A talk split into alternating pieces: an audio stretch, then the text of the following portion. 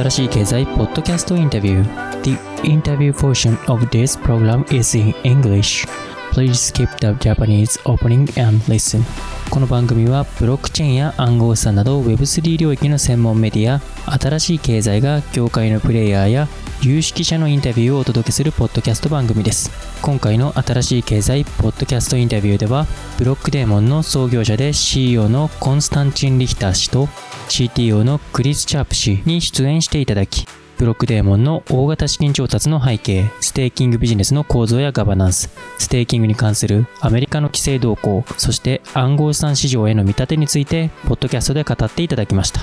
インタビュアーは、現当社新しい経済編集部の武田が務めました。なお、このインタビューは英語になっております。この番組は一般的な情報の提供のみを目的として配信しているものであり、いかなる暗号資産、有価証券等、その他のデジタルアセットの取得を勧誘するものではありません。また当社及び出演者による投資助言を目的としたものではありません暗号資産投資その他投資にはリスクが伴います投資を行う際はリスクを了承の上ご自身の判断で行っていただくようお願い申し上げます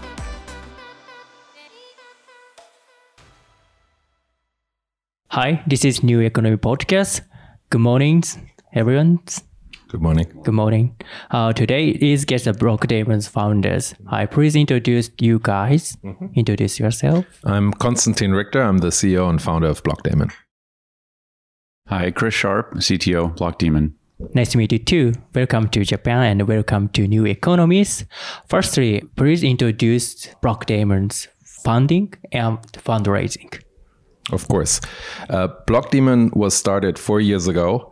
Uh, four and a half years ago. And since then, we have raised around $400 million with the promise to connect institutions to blockchains. The last large rounds were led by SoftBank and Masasan and uh, Goldman Sachs, JP Morgan, Salesforce.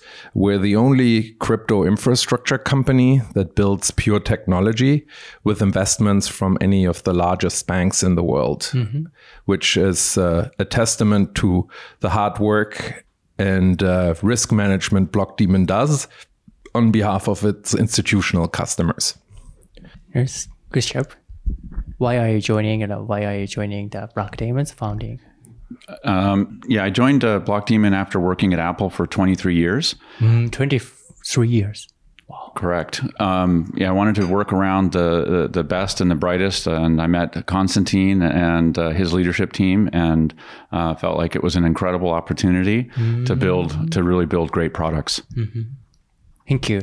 And uh, Constance, uh, why uh, did you found in Blockdaemons? Why? It's a really good question. We started Blockdaemon because in 2017, I was running an Ethereum node hmm. and we were trying to send an ERC20 token mm-hmm. to another wallet. Yeah. And the node kept on going offline every 30 minutes. And it was really difficult to keep the node up hmm. all the time. And so the idea for Heroku for blockchain was born hmm.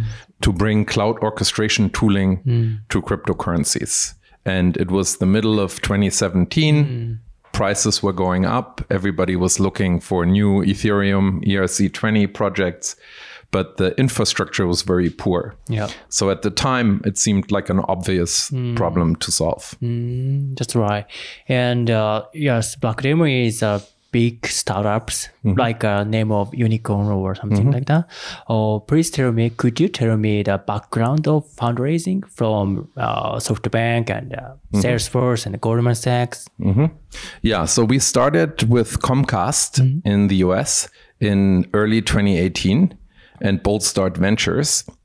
And then we had two years of the crypto winter up until 2020, yeah. where we did um, a lot of small rounds, some of it um, with some Asian investors, but all very small checks $200,000 here and there, keeping the company afloat.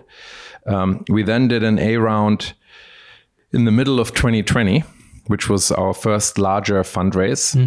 And then we met SoftBank and did uh, two rounds in very quickly within six months to raise $350 million from Sapphire, Goldman Sachs, um, SoftBank, uh, Tiger Global, and um, and Salesforce, Citibank, and and those type of companies. So that was the uh, starting in the middle of 2021 when we started to become recognized as the institutional infrastructure leader.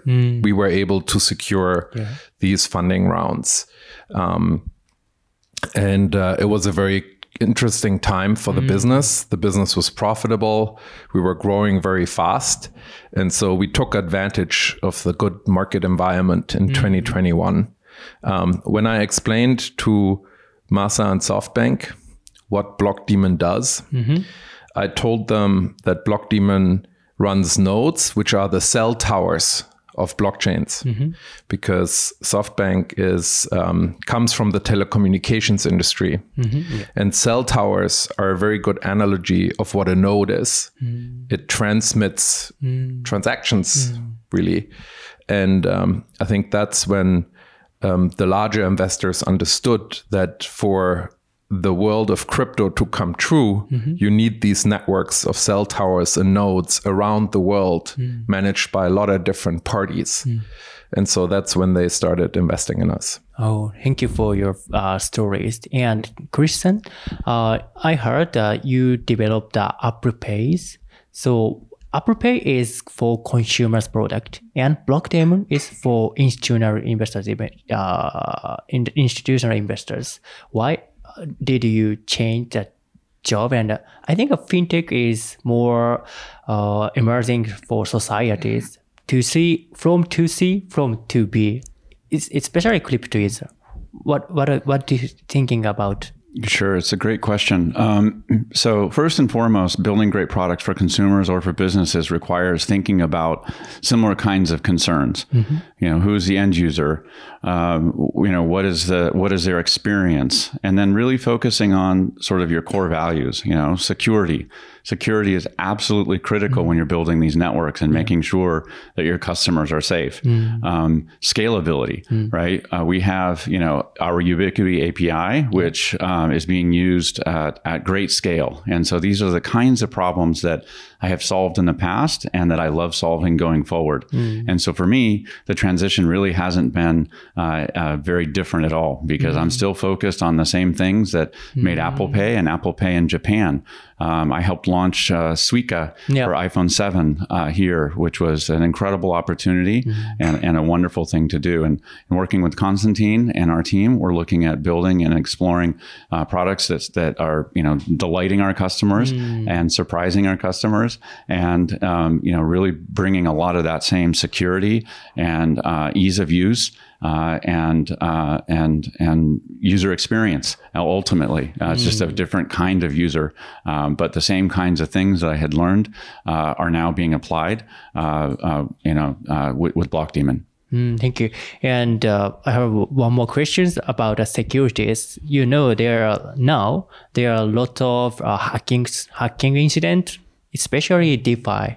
So, what are you thinking about uh, mm, solution of of that securities about? Yeah, it's it's a tough it's a tough problem. Um, I would also, I mean, I would say that Blockdaemon is uniquely positioned to address the problem. Um, uh, earlier this year, we acquired a company called Sepior uh, that that uses uh, something called multi-party computation, and uh, it's it's a real game changer. It allows us to look at security um, in a much more robust, much more powerful, much more powerful light. Uh, and so it- it's kind of having that sort of competitive advantage that allows us to address problems differently than realistically any of any of the other players in the market today. Thank you. And okay, Konstantin. Uh, next theme is uh, regulation risk, uh, especially uh, staking. So I think uh, uh, staking has a now regulation risk, uh, exposure regulation risk. What are you thinking about? But staking is very important for crypto ec- ecosystem, POS algorithms. What are you thinking about the POS? What is staking? And what do you thinking about uh, regulation risk? Yeah, great questions. So, staking, I always think of staking as a bond offering. It secures a currency, right? Similar like a country might use a bond offering to lock up liquidity. a token project locks up liquidity with staking. It means that people aren't incentivized to sell the token because they earn interest on it and thus secure the integrity of the network. Um, the issue with it is that I think regulators will see it similarly like a bond as a financial product. Okay. And when you um, provide technology facilitating the a, te- a- technology that earns interest, you are in the United States, for example, required to have a money transmitter license. And so currently, there's no clear regulation in the market. And so um, we as a company have done a lot of research and we've prepared the business to be able to apply for any license, which requires financially audited accounts, it reply, uh, requires uh, security audits, chief compliance officers, KYC and KYB. For Blockdaemon, that is easier because we don't have a consumer offering. Our customers are mostly financial institutions and banks, and we can KYC them. So we're a little less affected um, by it. That said, uh, we deeply care about the ability for proof of stake networks to exist and for everyone to participate in them. And so we are involved in discussions to clarify what regulation to apply. The biggest risk with regulation currently is not that we are afraid of regulation. It is that there's no clarity and consistency around which regulation to apply. Hmm. At this stage, we'd accept any regulation as long as it's consistent and clear. Hmm. And so the unclarity to us is the biggest risk here. yeah, I think so. Yeah. Uh, and uh, for institutional investors, uh, please uh, could you tell me the financial reporting process, especially is, uh, POS uh, staking and the crypto ecosystem? It is a very uh, not it is not transparent about especially individual investors. For institutional investors have a process already I think already have a process of reporting, financial reporting. Pre- Could you tell me about that? Yeah, uh, I think it's a good question. The the way financial investors think about staking is that they want to have access to the interest and yield, but they don't want any of the risk like slashing. Because often these investment funds have investment uh, memoranda in which they say when we invest the for interest, the principal can never be at risk. Hmm. Meaning in tokens you have a lot of risk. Hmm. And so the first thing an institution will do when they come to us is ask, Do you have insurance? Hmm. Can you promise me that no matter what happens, if your node goes down for technical reasons, we cannot lose any tokens? And so that was the hardest part to solve for as a company that was initially small hmm. is how do we manage that financial risk? And we found the first institutional insurance product hmm. by a third party to help us protect investor assets. Hmm. I think the future and for staking for institutions is probably going to look a lot different or it has to look different than it does today because the technological confusion on who to partner with and how is very high. Hmm. There's custodians, exchanges, node operators, prime brokers, OTC trading desks, a lot of financial services with different technological stacks. Hmm. And a lot of legacy financial institutions are struggling to hmm. identify their partner ecosystem. And so Blockdaemon is very committed on the technical side to build an individual backend that can integrate a lot of these different components like custody, staking, liquid staking, which is very important. Liquid staking is the ability to sell a token when it is bonded on a node earning interest. Hmm. The biggest challenge for institutions is very similar to sometimes a bond offering mm-hmm. that the token is committed to a smart contract Yeah. and can't be immediately withdrawn. Mm.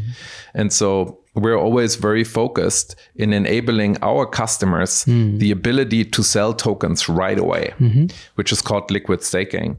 And so I think there's a future for financial institutions where they don't have to directly operate infrastructure, mm-hmm. but can use liquid staking to tokens to expose customers to yield. Mm. And so that's probably a stable token into liquid staking token chain. And then companies like Blockdaemon run the complete middleware mm. underneath it. Oh, thank you. Uh, uh according to the Constitution talking, so I think uh, there are a lot of there are so complicated structures. Mm. Uh, Chris, w- what are you dealing with the a lot of complicated structures, and especially security and uh, technological terms? Sure, it's a good question. Um, you know, first, uh, you know, we are uh, ISO certified, so all of our processes have been looked at and evaluated. You know, simple things like separating the people that can commit to the code to the people that run the code. Uh, we have all of these things absolutely dialed in and are able to operationalize these things. Yeah. The second piece is that um, we have, uh, you know, what I call an army of crypto nerds that are connected to these communities, that are connected to the Discord servers, that are watching for updates, and you know, literally um, helping in some cases uh, determine uh, bugs and failures in, in some of the protocols. That's the level of expertise that we bring, uh, and what that means is that we're constantly looking at how to make sure running these is as secure as possible. So making sure they're running up to date. We just obviously as a community went through this massive change and going from proof of work to proof of stake with Ethereum, uh, and and it was seamless. And there were you know many many Blockdaemon engineers that worked uh, you know many many many hours to make sure that that was as smooth as possible. Yeah. Uh, and that's really the the guarantee that you get uh, is that you know we provide you know sort of the, the illusion of, of stability at an, at an institutional grade, but underneath the hood it's really really hard to run these uh, protocols in a, in a in a stable and and and uh, scalable way because of, of the kinds of changes and and and you know they're not going to ask questions about when they want to do an up, upgrade. If it's on a Saturday at 3 a.m., well that's when our engineers are, are there, and and that's the real hard part is keeping up with these things and making sure that they they're as, as stable as possible. Uh, and uh, for internal control, and I think a segregation of duty is very important for the company for fu- for futures. What are you thinking about the blockchain industries of segregation of duties? Yeah, I think that um, you know when you approach things from being compliant to, to Constantine's point with regulations and making sure that we have financially audited accounts and that we're ISO certified um, and that we're you know we've got very clear roles and responsibilities. That any kind of regulation that, that comes is something that, that we're prepared for. Now, obviously, I have a background in in payments and um, and making sure that the systems that we're building are you know absolutely as secure as possible. But we also have some really stellar uh, security teams um, that are looking at these things, trying to proactively hack into them, and making sure that you know we're we're always one step ahead of uh, of of you know any kind of um, you know bad guys, as it were. Oh, thank you. Thank you for your clar- clear explanation. Uh, next theme is um, merging DeFi and CeFi. I think for the futures, uh, CeFi, for example, bank is uh, expanding to DeFi space. For example, in Japan, SBI is uh, emerging and uh, approaching the two DeFi's. What are you thinking about the futures, DeFi, and CeFi? Great question. So uh, we agree that over time, the curve from CeFi trends towards DeFi. Mm-hmm. The question is, how can we do both, which is allow for the best of DeFi mm-hmm. to exist on regulated rails? The mm-hmm. complexity is that a lot of the DeFi products we like, once they're regulated Yeah. and KYC'd, they lose a lot of the reason why they exist. And And so I think the Tornado Cash example hmm. is a good one. Yep. And so um, the so I think it's going to go in stages. Mm-hmm. So the first part is to let software do the regulation.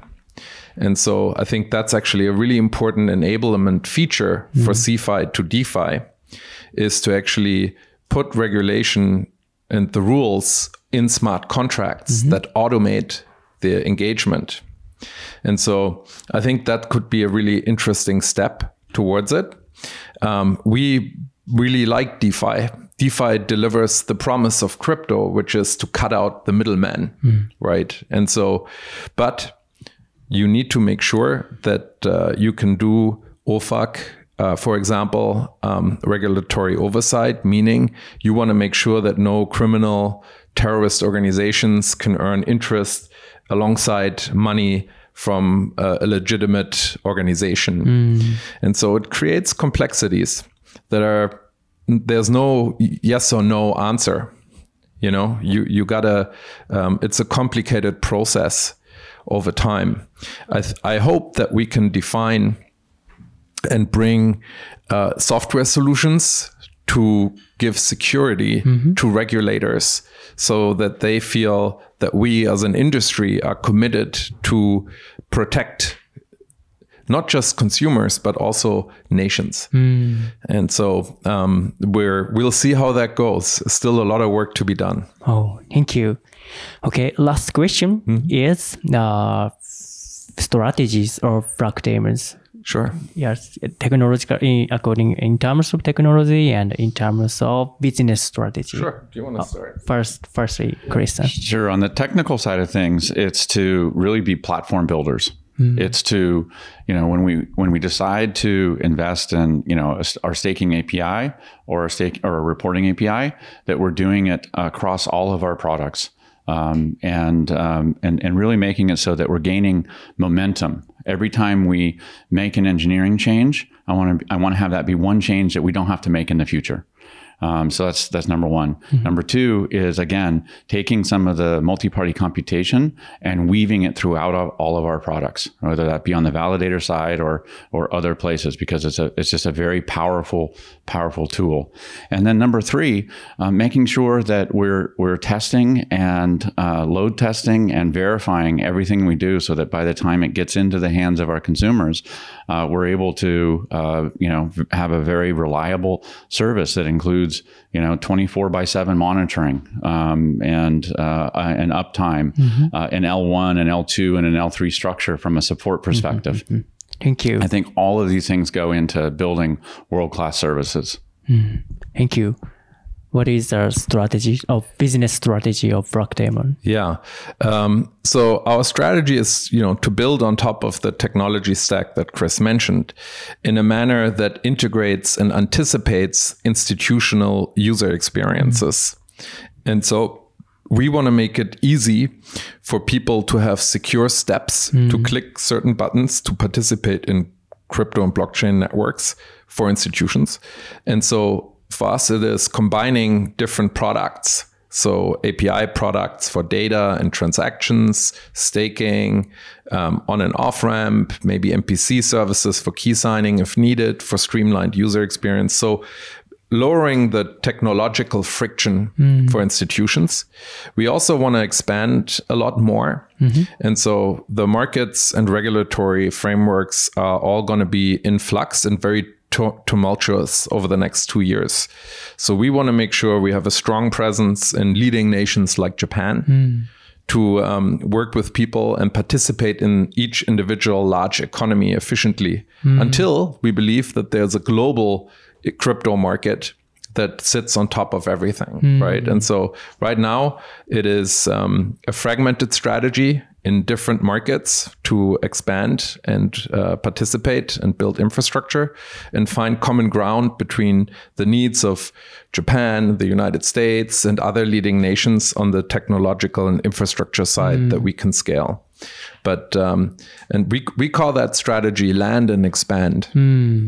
And you know, uh, we are Japanese media, so pre- could you tell me the strategy for Japan market? Yes. So Japan is a fascinating uh, a nation with a lot of very interesting financial products and payment systems already.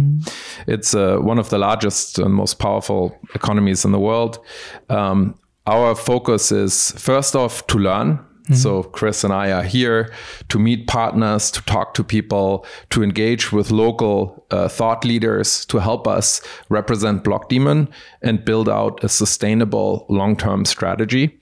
And so our commitment is very thoughtful. So, and to put uh, feet on the ground and people here to uh, go after business opportunities specifically to the Japanese market. Um, we have really strong investors. SBI and SoftBank are both investors. And so we will also utilize our investor network to help us meet people and build up infrastructure here in Japan. And so it's a big, big uh, priority nation for us. Okay. Uh, do, do you have a message for listener? For listener, Ah, for listener, listener. Sure, messenger for uh, yeah, of course. Um, for listeners, what I would say, if you participate in the crypto ecosystem, educate yourself about the underlying technology and make sure that the infrastructure, your crypto front end, the exchange or wallet you use, is secure and ideally run by Blockdaemon. Thank you for your joining our podcast. Uh, today's guest is Constian and Chris. Thank, Thank you. Thank you. Thank you so much. Thank you.